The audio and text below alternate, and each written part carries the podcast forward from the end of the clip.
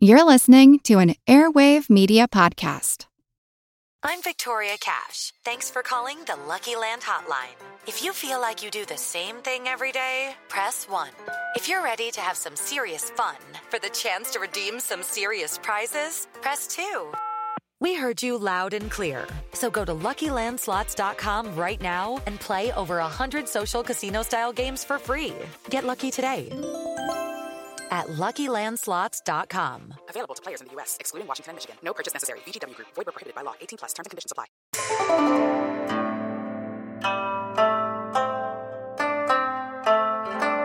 Hello, and welcome to the History of China.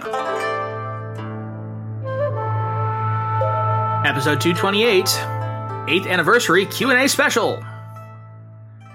Wow, it really is that time of year again when the show's anniversary creeps up on me and I completely forget about it until someone jogs my memory by asking if there's going to be a Q&A this year. Well, obviously, the answer is yes. Not only has the show been luxuriating in the celebration of 8 years on the podwaves, but it also, you ready for this? Recently surpassed the 10 million download mark. And if that's not a reason to break out the casks of sorghum wine and roast entire oxen on a spit in celebration, then I don't know what is. Heck, we'll get Zheng He out there to get one of those huge birds from Africa and see if we can't make the world's biggest Peking duck. So, as such things tend to go, you asked, and now I answer.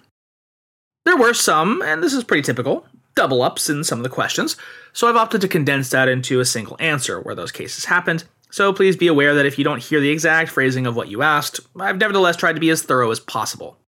And what a list of awesome questions it was. Some of them took some real digging, but it was totally worth it, and I hope that you will find that you agree. All right, without further ado, and in no particular order, let's launch right in. Tim starts us off with a question Are there any funny stories from history that I really like but couldn't fit into an episode? Actually, that's one of the nice things about these Q&A episodes as well as the bonus feed. They give me the opportunity to delve into topics and asides that maybe I didn't feel like I'd be able to adequately address in the flow of the main show. Uh, of course, many of you will well know by now that I've hardly been one to ever let that get in my way before. That's one of the beauties of this particular medium. I really do get to include what I want to include, so long as I can shoehorn in a way to make it fit. Because ultimately, there's no one telling me I can't. Don't get me wrong, I value the integrity of this show above all else, and it'll be a cold day in hell before I compromise that. But it does mean that I can, say, stop the show and talk about rice for half an hour. Or do a biopic on an ancient mathematician, or the city of Hangzhou, or heck, throw in a couple of random Lovecraftian stories every once in a while. On the bonus feed, it means that I can include modern day weird tales from contemporary China that I probably couldn't get away with publishing on the main feed for uh, reasons. It means that I can include Qing era stories about turning sex toys into dinner for party guests. It also means that I can do Q&A episodes for you all at my own discretion. It's a wonderful creative freedom to have and I very much cherish it. So whenever I seem to veer off the well-beaten path and down some tertiary rabbit hole, that's almost always because I personally found it so interesting that I just couldn't help myself. And have no one except myself saying, no, you can't do that.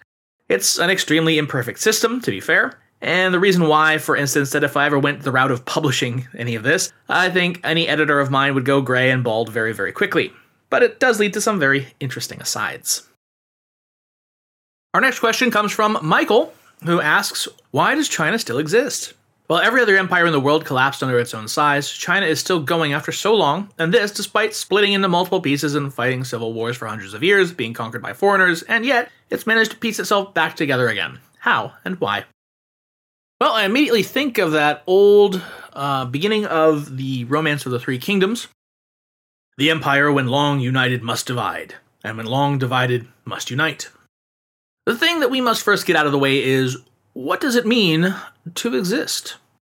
This quickly gets pretty esoterically philosophical, kind of down the path of the question of the ship of Theseus.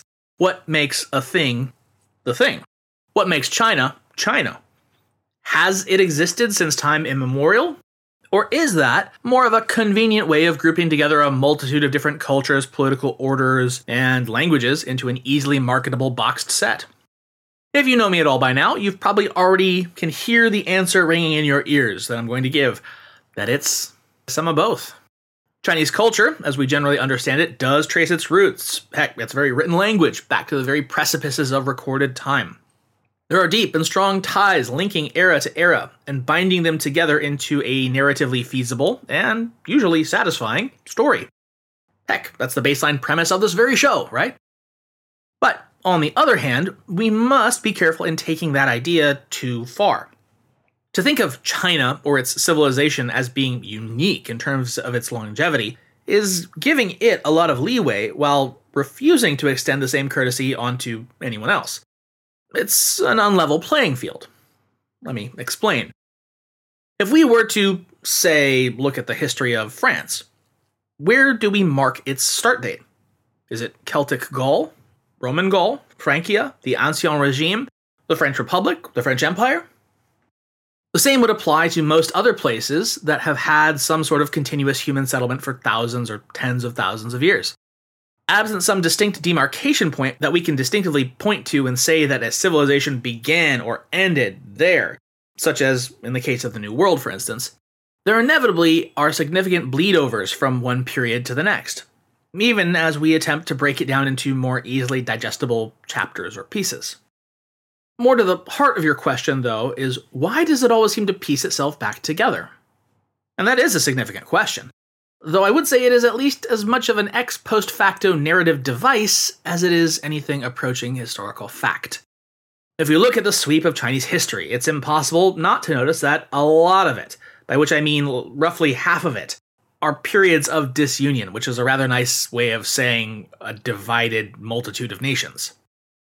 These have lasted at times for centuries, the longest sustained run of that lasting significantly longer than the entire history of the United States. Moreover, as it has reunited, that has been a markedly different meaning depending on each iteration. Some have been larger, some smaller, some southwardly focused, some northern, some expansionistic, others highly insular. That said, there has definitely been a long standing drive to reunify Tianxia when it's broken apart. Does it have to do more with an enduring semblance of national pride during whichever era we're talking about?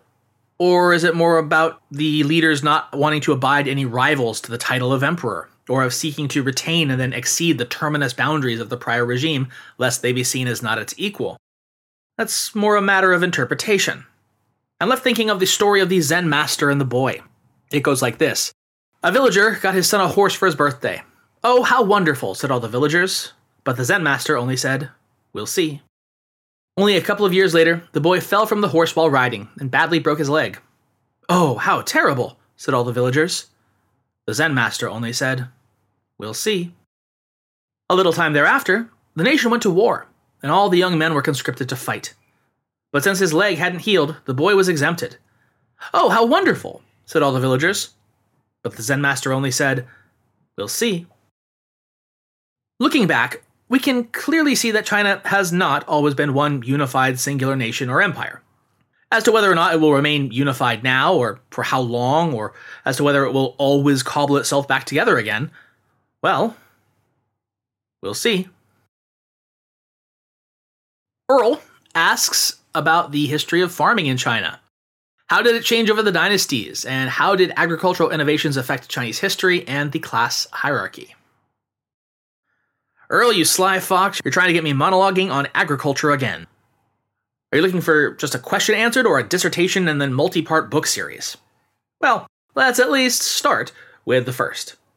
So, obviously, this is going to be rather extremely abbreviated, and there's probably a hundred things I'm missing or not paying enough attention to, but here we go, anyways. So, agriculturally, China can be roughly divided in half, typically marking the Yangtze River as a boundary. Northern agriculture has, by virtue of its climate, long focused on types of grain that are hardier and more easily grown in arid, colder climates wheat, millet, sorghum, and the like. Meanwhile, the South is largely focused on rice as its grain of choice, which loves warmer, wetter climates and tends to be far more labor intensive. For most of Chinese history, the major innovations in agriculture have stemmed largely from either large scale construction projects, such as the building and maintenance of canals, especially in the north, and in the south, the famous terraced hills that allowed cultivation on slopes that would otherwise have been far too steep to be useful. The other major historical innovations have been in specific introductions of new forms of crops that vastly improved yields and caloric intake. The first of these big shifts was at the dawn of the 11th century, with the introduction of a varietal of rice from Southeast Asia known as champa rice, which ripened at a significantly faster rate than the rice varieties that had been typically grown up until then. This meant that the farmers could plant multiple varieties of rice and, in effect, double crop their fields, which meant more food overall, as well as at least a degree of additional protection against bad harvests or disasters. You can hear me go off on this for a full half hour back in episode 137, if you so choose. As for the results, well, they speak for themselves. Over the course of the 11th century, China's population, previously pretty stabilized at about 50 to 60 million, grew to and then stabilized at about 110 million.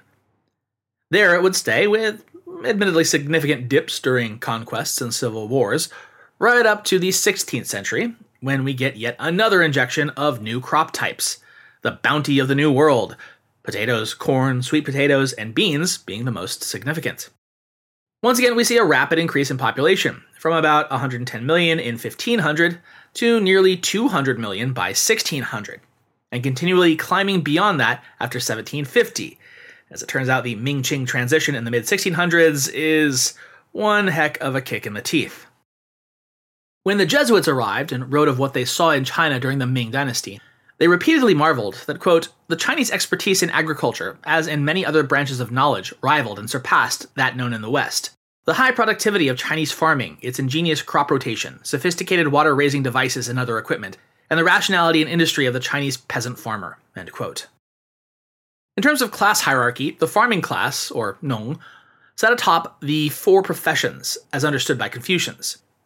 What more necessary and noble profession could one have, after all, than growing and cultivating the very sustenance that fed everyone, peasant and lord alike? It no doubt helped many toward this opinion that right up until the 20th century, upwards of 90% of the Chinese population were themselves farmers.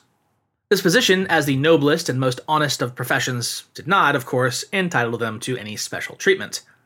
Constantly on the very precipice of hard times or even starvation, the better instances of imperial government would do its best to build and then maintain a nationwide network of granaries that could be used in the event of an emergency, while also serving as a stopgap in the price floor during bumper years.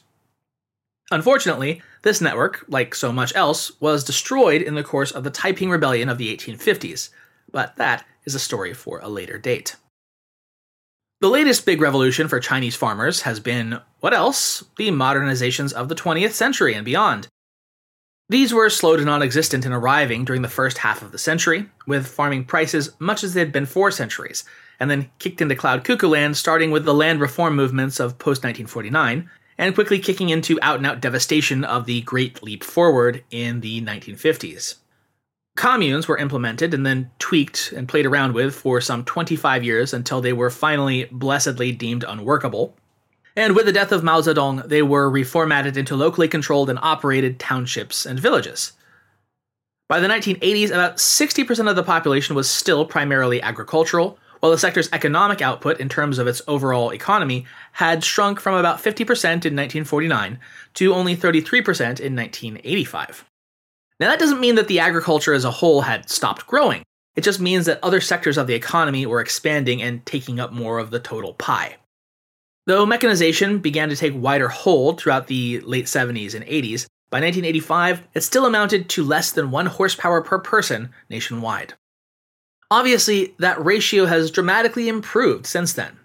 From the 1980s onward, the market reforms of Deng Xiaoping brought a welcome infusion of cash and profit to rural farmers, and as of 1985, only 4.9% of farms nationwide were listed as state owned, with the remainder being more or less privately held. Our next question comes from Caleb H., who asks Do you have an end date in mind for the show? Any point in time where history gets too close to the modern day and it would become a daily newspaper rather than a retrospective? As opposed to some other history podcasts, such as the History of Rome or Byzantium, that clearly did exist and do not now, even if the ending did drag out over centuries. So that as ever remains something of an up in the air question for me. Uh, I agree. There is a point past which history just becomes yesterday's newspaper. That said, I have a few possible quote unquote endpoints that I bobble around with in my head. The first possibility is to end off with the Xinhai Revolution of 1911 and essentially cap the project off at the end of the imperial era. A second possible endpoint would be October 1st, 1949, with the establishment of the People's Republic. The third could even be the death of Mao in 1976, though I think if I went that far, I'd probably want the PRC pretty well in my rear view by then. You'd start entering pretty touchy territory there.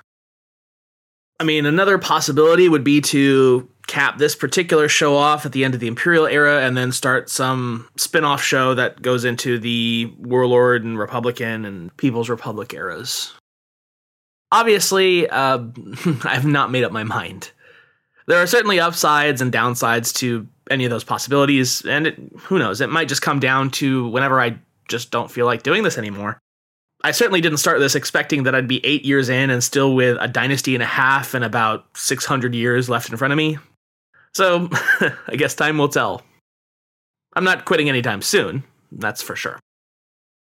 Chris F. writes I'm very interested in languages, and Chinese has always held a special status in my mind.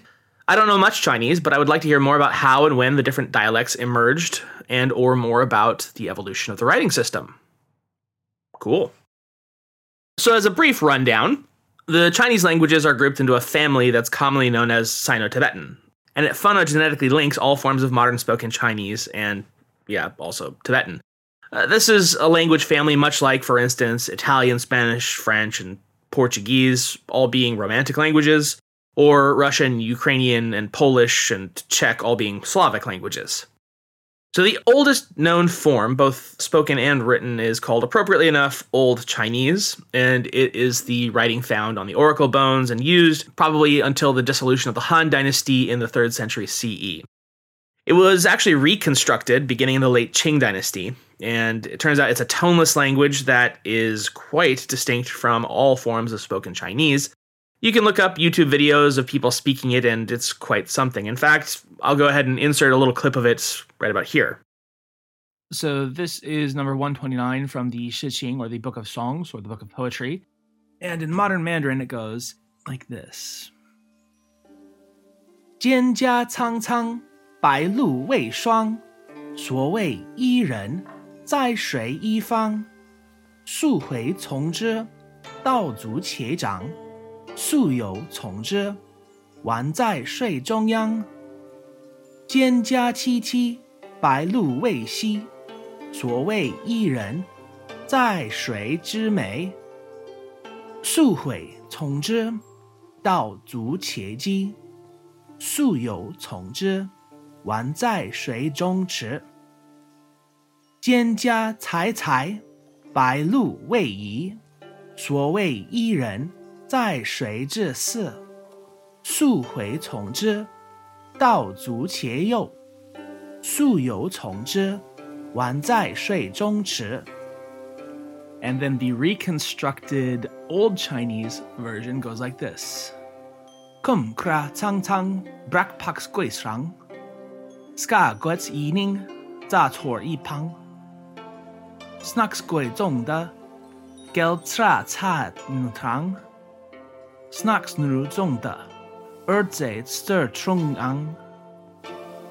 Kum kra tai tai, brak pak smuts kai. Skra gwets ining, za stor der marar. Snacks goi zong da, kala tra tai. Snacks nu zong da, erdze stir trung dri. Kum kra sur sra, brak paks mutska. Skra gwets ining, za stor de skre. Snacks gwe zong da, lu tra tra gwe. Snacks nru zong da, er ze tser trung da. So, as you can hear, uh, maybe, it sounds kind of similar to elements of both several southern Chinese dialects and even Vietnamese. And as to why that might be the case, well, we'll get to that momentarily. So, as of the Sui Tang and Song periods, that is the 7th through the 13th centuries, the language used is called Middle Chinese and is itself broken into the early, middle, and late subcategories. This we know the pronunciation of largely through the efforts of scholar officials like Lu Fayan in trying to assert the correct pronunciation of the classics from among bickering regional dialects by constructing a rhyme dictionary of words called the Qieyun. And in terms of scholars trying to assert the correctness of their own regional dialects over all others, some things never change. Just go onto academic Chinese Twitter at any point to see it played out in real time. In terms of spoken Chinese, broadly speaking, Mandarin is used as the default home language in the majority of northern China. Uh, that includes from the northeast of Manchuria, and then arcing down in a broad inland crescent through Sichuan and even down into Yunnan in the southwest. This reflects the North's geographic and historical interconnectedness, largely as a result of the relative ease of overland travel via the North China Plains. Today, upwards of 920 million people use Mandarin as their default language all across China, with even more using it outside of China worldwide. In contrast, in the southeast, you might say there's almost as many regional dialects as there are towns themselves. This is largely due to the difficulty of travel, historically, across the region's many mountains, forests, and rivers, lending to an increased isolation between communities and thus increased linguistic diversity. Apart from Mandarin itself, there are five other Chinese languages, or dialects as you'll commonly hear them called, that boast more than 40 million speakers each. They are, in order of commonness, Yue, Wu, Min, Hakka, and Jin. Yue, commonly known as Cantonese due to its prestige dialect being centered around Guangdong and Hong Kong variants, is spoken by some 85 million people around the world. China's southernmost coast was conquered and colonized as early as the Qin dynasty in the 3rd century BCE. And over the course of the centuries to follow, successive waves of Han Chinese intermixed with the indigenous groups there, known as the Yue peoples. Naturally, the language is intermixed as well, and Cantonese retains some elements of the Tai languages still spoken by autonomous peoples across the region, such as the Zhuang and Dong. The second language is Wu Chinese, spoken by about 82 million people, and it's the language of the Central Coast area, centered around Suzhou and later Shanghai and is used throughout most of Zhejiang and parts of Jiangsu provinces. It boasts to being the most ancient of the six major dialects, tracing itself back more than 3,000 years to the establishment of the state of Wu by the itinerant princes of Zhou, Taibo, and Zhongyong when they migrated from Shanxi. Other accounts press that it was actually a far more recent history, developing in the post Tang period after the court dialect had washed away most of the pre Tang elements from the languages. But you didn't hear that from me. I live in Shanghai, and as such, my neighbors largely speak Wu Chinese, and I don't want to get ganked. So for me, it's the Princess of Zhou all the way. Our third language is Min, which is the language of coastal and mountainous Fujian, where it's spoken by about 30 million people. That said, it has ranged quite widely thanks to that province's long seafaring history. As such, it's common to Hainan Island in the far south, Taiwan, southern Zhejiang, and many overseas Chinese communities around the world pumping the total number of native speakers up to more than 74 million. Given the rough, nigh impassable terrain of Fujian, it's of little surprise that Min retains not only high levels of variance from more quote unquote standard versions of Chinese, but many older elements that were washed out of most of the other forms, even their regional dialects, over time. The oldest elements of the language are thought to actually not be Sinitic at all, but Austroasiatic, the family of languages of Southeast Asia, such as Vietnamese, Khmer, and Mon. This basis infused the first wave of Han Chinese settlers from neighboring Zhejiang during the Han Dynasty, with later migrations occurring during the Northern and Southern period and the Tang Dynasty layering each atop those in turn. Our fourth language is Hakka, and it's spoken by more than 47 million people, primarily centered in the southeast, including northern Guangdong, southern Fujian, Jiangxi, Hong Kong, as well as serving as one of the official languages of Taiwan.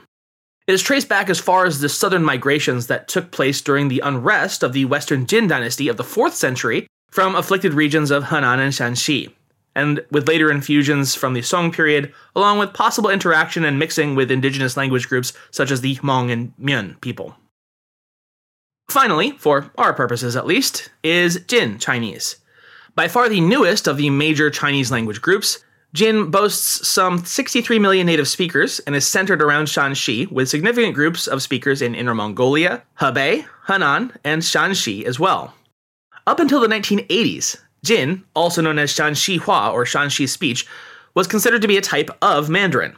But as of 1985, it was proposed and widely adopted that it should be considered a closely related but distinct top level dialect, mostly due to its preservation of the voiceless glottal stops, known somewhat confusingly as the entering tone, from Middle Chinese, that has since been lost to modern Mandarin. An example of this would be pronouncing the word for unusual, said in Mandarin as ge, while in Middle Chinese, with the glottal stop, it was kak. And the word for pigeon in Mandarin, ge, is in Middle Chinese, kop. Nevertheless, the debate about whether Jin should be considered a variety of Mandarin or its own dialect does remain unsettled.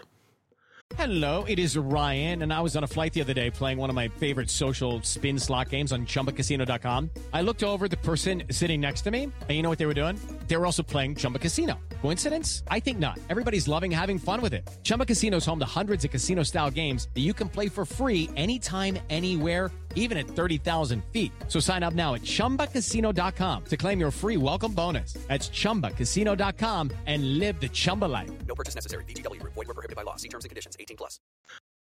I'm Jane Perlez, longtime foreign correspondent and former Beijing bureau chief for the New York Times.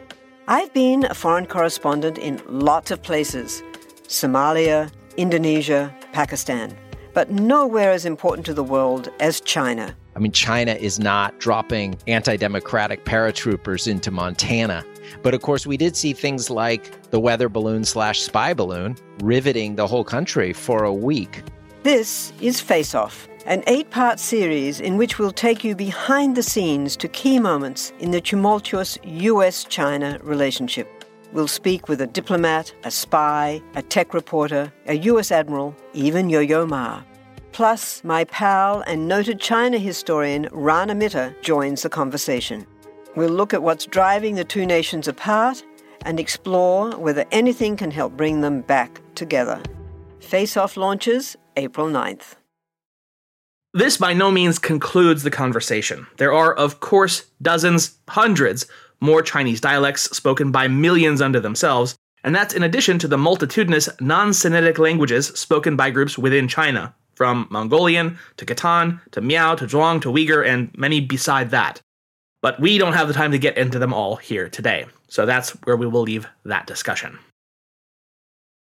Longtime listener and epic question asker, UNL, wrote in Into the post Zheng He era, it's still not clear what the motivation to destroy documents of the travels were.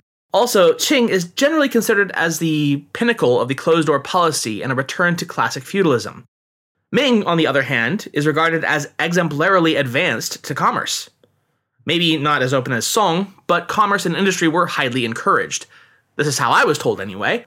Why the close down, which hurts commerce and industry? Ming is a strange beast, and I've read a number of different theories regarding the why of the large scale destruction of the records of the treasure fleet. One of those I believed that I mentioned in the show itself before was that there was a motivation by the eunuch corps itself to minimize the amount of documentation it created so that their dealings would be harder to track and perhaps prosecute by their competitors and opponents within the court. And while there is certainly some level of truth to this, that's not a particularly satisfying answer. Especially in this case where the head guy himself, Zheng He, went out of his way to make sure that records of his achievements were literally carved into stone stelaes for the ages. Obviously, he wasn't trying to be all hush hush about it. The Ming, especially in its early eras, tended to have a very hot cold relationship with commerce, and especially foreign commerce. Its founder, Hongwu, famously put the entire empire into what he envisioned as a more or less permanent lockdown, on par with the Tokugawa era rules regarding near zero tolerance for foreign trade in Japan in the near same period. Yet his son, the Yongle Emperor, then totally unmade those policies and oversaw the treasure fleet's expeditions, only to have them permanently mothballed by his successor successor, the Xuande Emperor. It's enough back and forth to make you seasick, isn't it? The decision to end the voyages is probably tricky enough in terms of why. But there are several factors at work, because after all, when are there not? For one, the sheer cost of it all. It's impossible to truly guess just what the upkeep on a fleet as massive and labor intensive as the treasure fleet must have been. But it was surely titanic. Tack onto that payment for the crews, the gifts and receptions for the foreign guests and embassies, and all the associated costs such pageantry necessarily entailed, and you're looking at an enterprise that one could easily imagine far outstripped any value that the import such missions brought back could hope to achieve. Of course, at the time, that was kind of the point, wasn't it? Look at us, we're the Great Ming, we're the biggest, bestest, richest, most powerful nation ever, and there's nothing that we cannot do. Which totally works, at least for a while. That was until you started pairing it with other hugely expensive projects, like, oh, I don't know, building an entire new capital city from scratch in the north. A related point there is that with the shift back northward, that brought the Ming's attention far more back to the constantly looming border threat of the steppe nomads. And then there's Yongle's constant need to seek them out and engage them in prohibitively costly campaigns.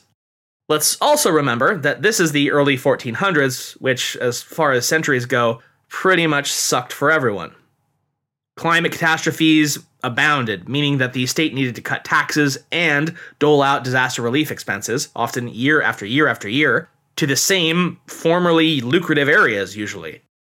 Taken all together, it's easy to see how these compounding and ever mounting costs could have really begun digging into the imperial piggy bank and aroused a lot of worry and consternation from, hmm, who else? Those eternal killjoys, the Confucian ministers. Oh, yes, the Confucians. It always seems to come back to their sourpuss hatred of fun, doesn't it? Well, at least in this case, their age old hatred and distrust of the eunuchs in court combined with their own viewpoints on the nature of economy and trade. The Confucians, you may recall, had a markedly different idea of how the empire's economy should function than the mercantile and freewheeling Yongle, Zheng He, or the Mongol Yuan rulers before them. They viewed the key to political stability as being economic stability, as in very little in and as little as possible out. If the realm was a body politic, then it made no sense to consume unnecessary foreign delicacies at the expense of draining off the body's very lifeblood. Sure, a few very wealthy elites got all kinds of gizmos and goodies, but what of the populace at large? What did they receive from the exploits of these fantastically expensive voyages, other than empty bellies when the imperial granaries were not refilled, and sorrow when disaster swept away their farms and families? Tales of long necked qilin were not going to cut it for them, in terms of their day to day needs. To Confucian sensibilities, the Chinese economy was, and ought to be, a fundamentally closed system, with government revenue directly related to the taxation of a finite amount of land, rather than some pie in the sky pursuit of amoral, filthy profit. Such had been their driving motivation, for instance, in seeking to destroy and erase the new policies of Wang Anshi back in the mid 11th century during Northern Song. And it seems feasible enough a reason to me that it would be enough of a reason to try to, whoops, lose as much of the documentation of the treasure fleet's successes as they could manage. Better to just forget about it, lest anyone strive to repeat it in the future. And in terms of it hurting commerce and industry, well, as a certain resident of Gotham once said, it's not about the money, it's about sending a message. Raymond S. asked Do some or most modern Chinese have some sense of their family heritage in regard to the ancient stories of China? I know ancestor veneration is important, but how much do they know or think about the history of their people, witnessed not just in the last one to 200 years, but many generations ago? Like everywhere, most people come from peasants or maybe slaves, so not a lot is known, most likely. But the DNA, the family history, what do you think the average Han Chinese person in Shanghai would have in their own family's history, or know where their ancestors came from originally or descended from? Does anyone think or care about this? The Chinese populace at large has had a dalliance with family names certainly considerably longer than most other East Asian cultures and its neighbors, such as Japan and Korea, where such contrivances only really left the aristocracy for the peasantry as of the late 19th century as a result of family registration reforms. That defeudalization of China millennia ago, in the aftermath of the Zhou dynasty, meant that just about everyone has been carrying around family names there since the latter half of about the Han Dynasty, which completed the process that had begun in the spring and autumn period about 500 years before that. Surnames can and have been used to assert some ancient connection to a legendary or even mythical figure from the ancient era.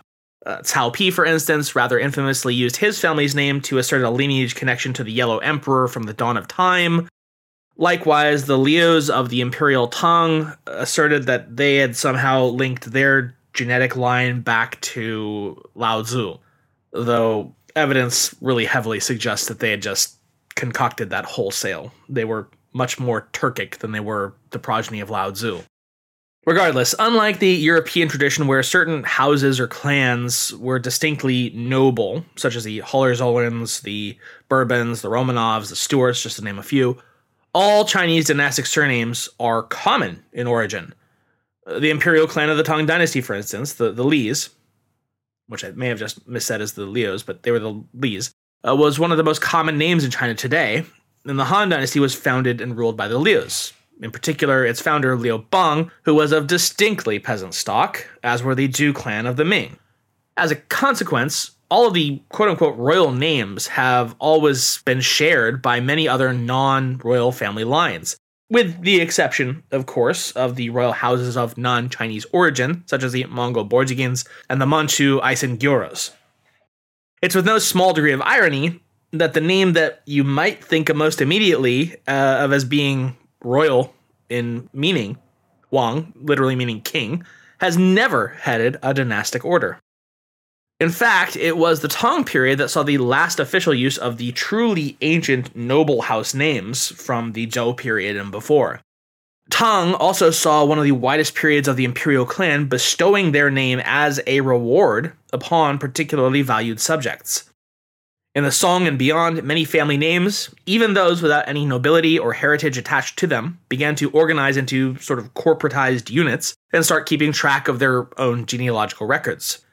So that is where the widespread practice of ancestral veneration and clan solidarity and keeping track of your bloodline beyond the royalty itself ultimately stemmed from. That widening out of the idea of family ties in a formalized sense. Even so, it was exceptionally tough to keep track of just who was related to who and how. With so many people sharing so relatively few names, it could prove to be a real pickle. A problem that continually raised its ugly head when it came to, for instance, potential marriage prospects. Markedly unlike many of the noble and royal houses of Europe, the Chinese have long wished to avoid accidentally incestuous relationships, and some regions of China have long held, either in an unofficial or sometimes even official capacity, a prohibition or taboo on two people who shared the same surname to be wed. In the modern age, most ties to clan or surname solidarity have been effectively severed, as has most people's interest in determining their specific genealogical background. I liken it to the way that we usually thought about our own family names in the US prior to the advent of services like 23andMe. That really revitalized that whole sort of looking back into our genetic DNA history and determining family origins hundreds of years back. Before that, uh, a, a family name was just a family name. It just didn't carry much meaning beyond that, and it had been that way for quite a while. Anyways, back to China. It's relatively even harder than that to really be sure of where your specific line of the family came from. People and even entire clans have been known to change their surnames entirely in order to avoid persecution, or as a reward from a monarch, like I said before, or even just to adopt names that were more Chinese or more common to the aesthetics of the time. An example of that last is the once rather common surname Sima, which was a name of near nobility, essentially meaning master of horses. It's one of the like the four big names of the Han era. And yet as its usage declined and as Chinese surnames more and more came to uniformly fit into that monosyllabic form that we uh, understand them to be today, many of the Simas opted to abbreviate their name just to Ma in order to better fit in. Now, the Sima name still totally exists in China, but it is extremely uncommon today. The only two character surname that's even in the top 400 is Ouyang, sitting at 169. In the end, in a nation where the top 10 surnames account for more than half of the total population, it's not particularly meaningful to try to backtrace your own origins too far or to take them too terribly seriously. Now, that is not to say that there are not groups that do take these things very, very seriously and do keep very meticulous records of their families. For instance, the descendants of Confucius are well known in China for very assiduously keeping track of their lineage and, and line. And I'm sure that there are many, many, many other examples of that as well. But for the average Joe, it's not really much that they think about in their day to day lives. Eric M asks about things that he saw on uh, Chinese dramas. He noticed that in the course of trials and judgments, that the officials there would draw a lot from a jar or a container and then throw it as the sentence is passed. And he asked, What are those? What are some. Is one of them a random oops, you guess you go free sort of thing? Is there some sort of symbolism? And he adds that this is most common in Chinese shows, but he's also seen it in Vietnam and Korean shows as well, so there's obviously some Chinese influence there. Do not say that King Wen's hexagrams are ineffective. Fear only that the diviner's reading is untrue. So I'm pretty sure that the lots you're referring to are yarrow sticks, or in Chinese, lingqian. And what they are is a particular form of divination tied directly to that classic of classics, the I Ching, the Book of Changes. So, in terms of this ritual, what the most common way of doing this is is that they're bunched together in groups of 50 sticks, uh, and they're they're all pre-marked, and one is removed prior to the consultation, and then a specific question is asked, and then the remaining 49 are cast, four are removed, the remainder recast, another four taken out, and it's just repeated and repeated again until it's determined somehow through a esoteric process that is way above my pay grade, to be frank, that a particular hexagram has been cast. So, what in the world is a hexagram? I hear you asking. Why, it is a group of six parallel horizontal lines, any or all of which may or may not have a center point break in them. In all, there are 64 possible combinations, each according to certain elemental slash physical slash spiritual properties of the universe. A note here if you're familiar with the flag of South Korea, you can remember that surrounding the central red and blue yin yang emblem, there are four sets of non repeating three lines. Now, those are actually trigrams, or half of a full hexagram, and their meaning is earth, air, fire, and water, respectively. But they come from the same source, the I Ching. So once the hexagram has been cast from the lots, it can be looked up in the Book of Changes and its meaning then interpreted, according to the will of fate or the universe or whatever you want to call it. The closest analog in the West that immediately comes to mind is reading a tarot deck, or asking a question to the Oracle of Delphi. There's not going to be a particularly direct answer given, and it's as much up to the interpretation of the practitioner to intuit or understand the meaning implied, as it will, by its very nature, be vague enough to broker any number of interpretations, possibly. Now, in the West, one of the most famous uses of the hexagrams of the I Ching is Philip K. Dick's dystopian alternate history novel, The Man in the High Castle. It's now, many of you probably know, also a major HBO show, but if you're unfamiliar with that still, the central premise is that it's an alternate reality in which the Axis powers won the Second World War, leading to the division of North America, and it's heavily implied the rest of the world, between the Greater German Third Reich and the Japanese Empire. As a brief aside, it's actually rather fascinating that Philip K. Dick, in the course of his writing the story, actually used the I Ching divination of this very sort whenever the plot brought him to a crossroads in his writing, and then he'd take it from there. Anyways, back to the story. Several of the characters throughout the book routinely consult the I Ching, or as they most frequently refer to it, the Oracle, for major decisions in their lives. Trade Minister Tagomi's consultation of the Oracle, for instance, not only reveals one of the central mind bending plot points, but is also the basis of the book's very name, as well as the name of the alternate history novel within the book, depicting an alternate history fiction of the Allies winning the war, but not quite in the way that we know it. Yeah, you should totally go see it and, and or read it uh, more correctly. Go read the book; it's great. So, how he does this is basically what I said before casting his sticks and then deriving the hexagram piece by piece. He winds up casting hexagram number 61, which is the trigram of wind over the trigram of lake, with the meaning of inner truth. And it reads as follows Pigs and fishes, good fortune. It furthers one to cross the great water. Perseverance furthers. So you got all that? Of course you do. But just in case, here is the symbolic interpretation Wind over lake, the image of inner truth Thus, the superior man discusses criminal cases in order to delay executions. All right, then here's one of several interpretations from the book's characters. In dealing with other people, there are invisible forces which manifest themselves as visible effects. The cat's paws on a lake are the result of an unseen wind. But when one seeks to influence someone, one must seek the invisible forces which stir them. By intuiting them, and by placing your goal on the path of those forces, one establishes a bond which can help you achieve your goal. The castle is an illusion. No matter how high its walls, the wind whistles through. The grasshopper lies heavy. Or, put yet one more way, one who would judge another's actions should walk a while in their shoes. The invisible forces which guide us may do so for better or for ill, but we must remember that they exist.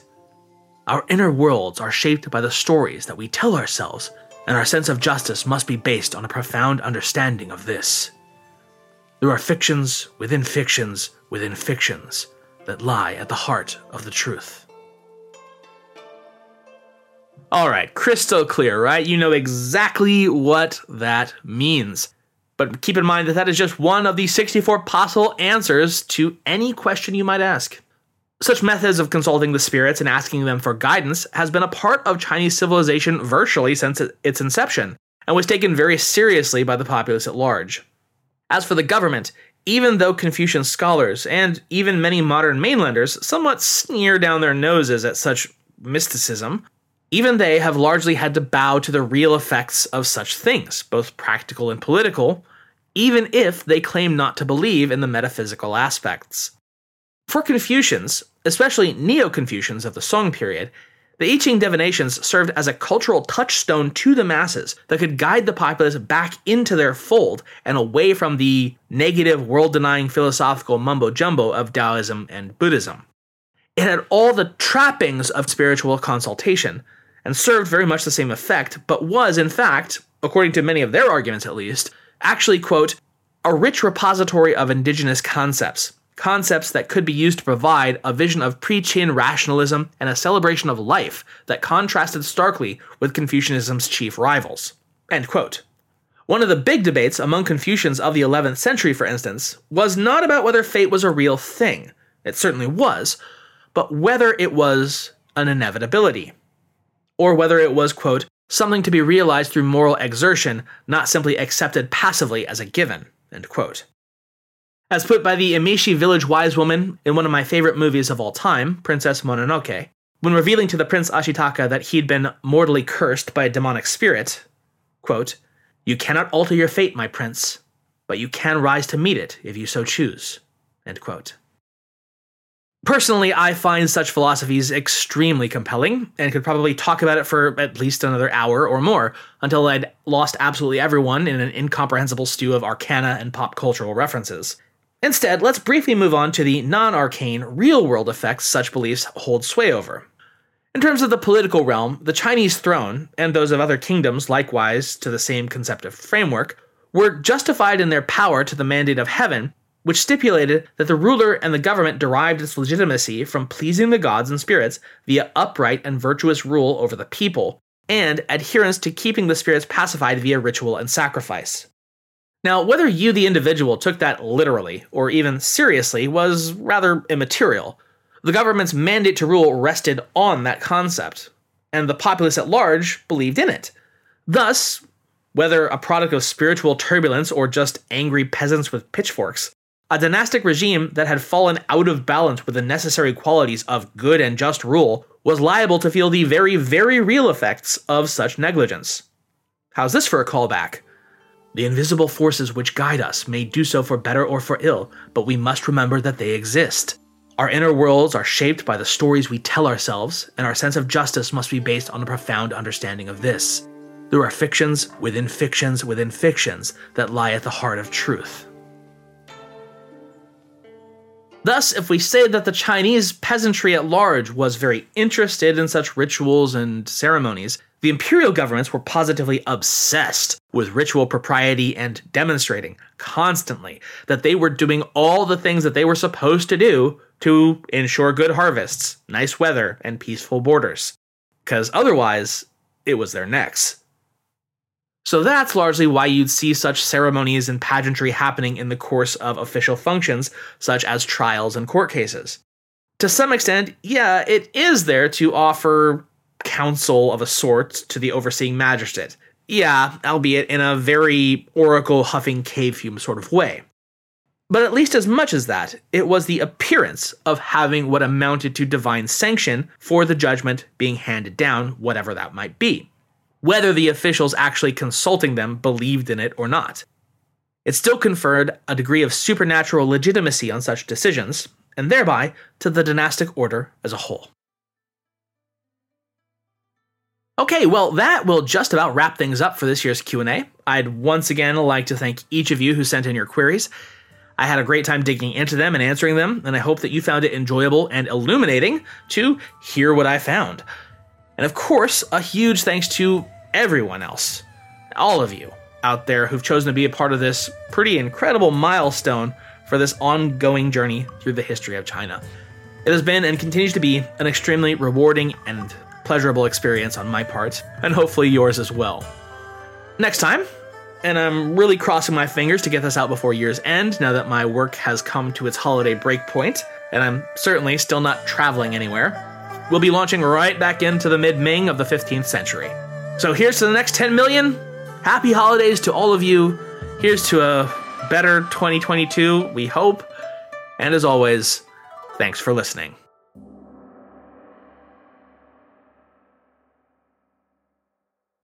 Judy was boring. Hello. Then Judy discovered ChumbaCasino.com. It's my little escape. Now Judy's the life of the party. Oh, baby, Mama's bringing home the bacon. Whoa, take it easy, Judy. The Chumba life is for everybody. So go to ChumbaCasino.com and play over 100 casino style games. Join today and play for free for your chance to redeem some serious prizes.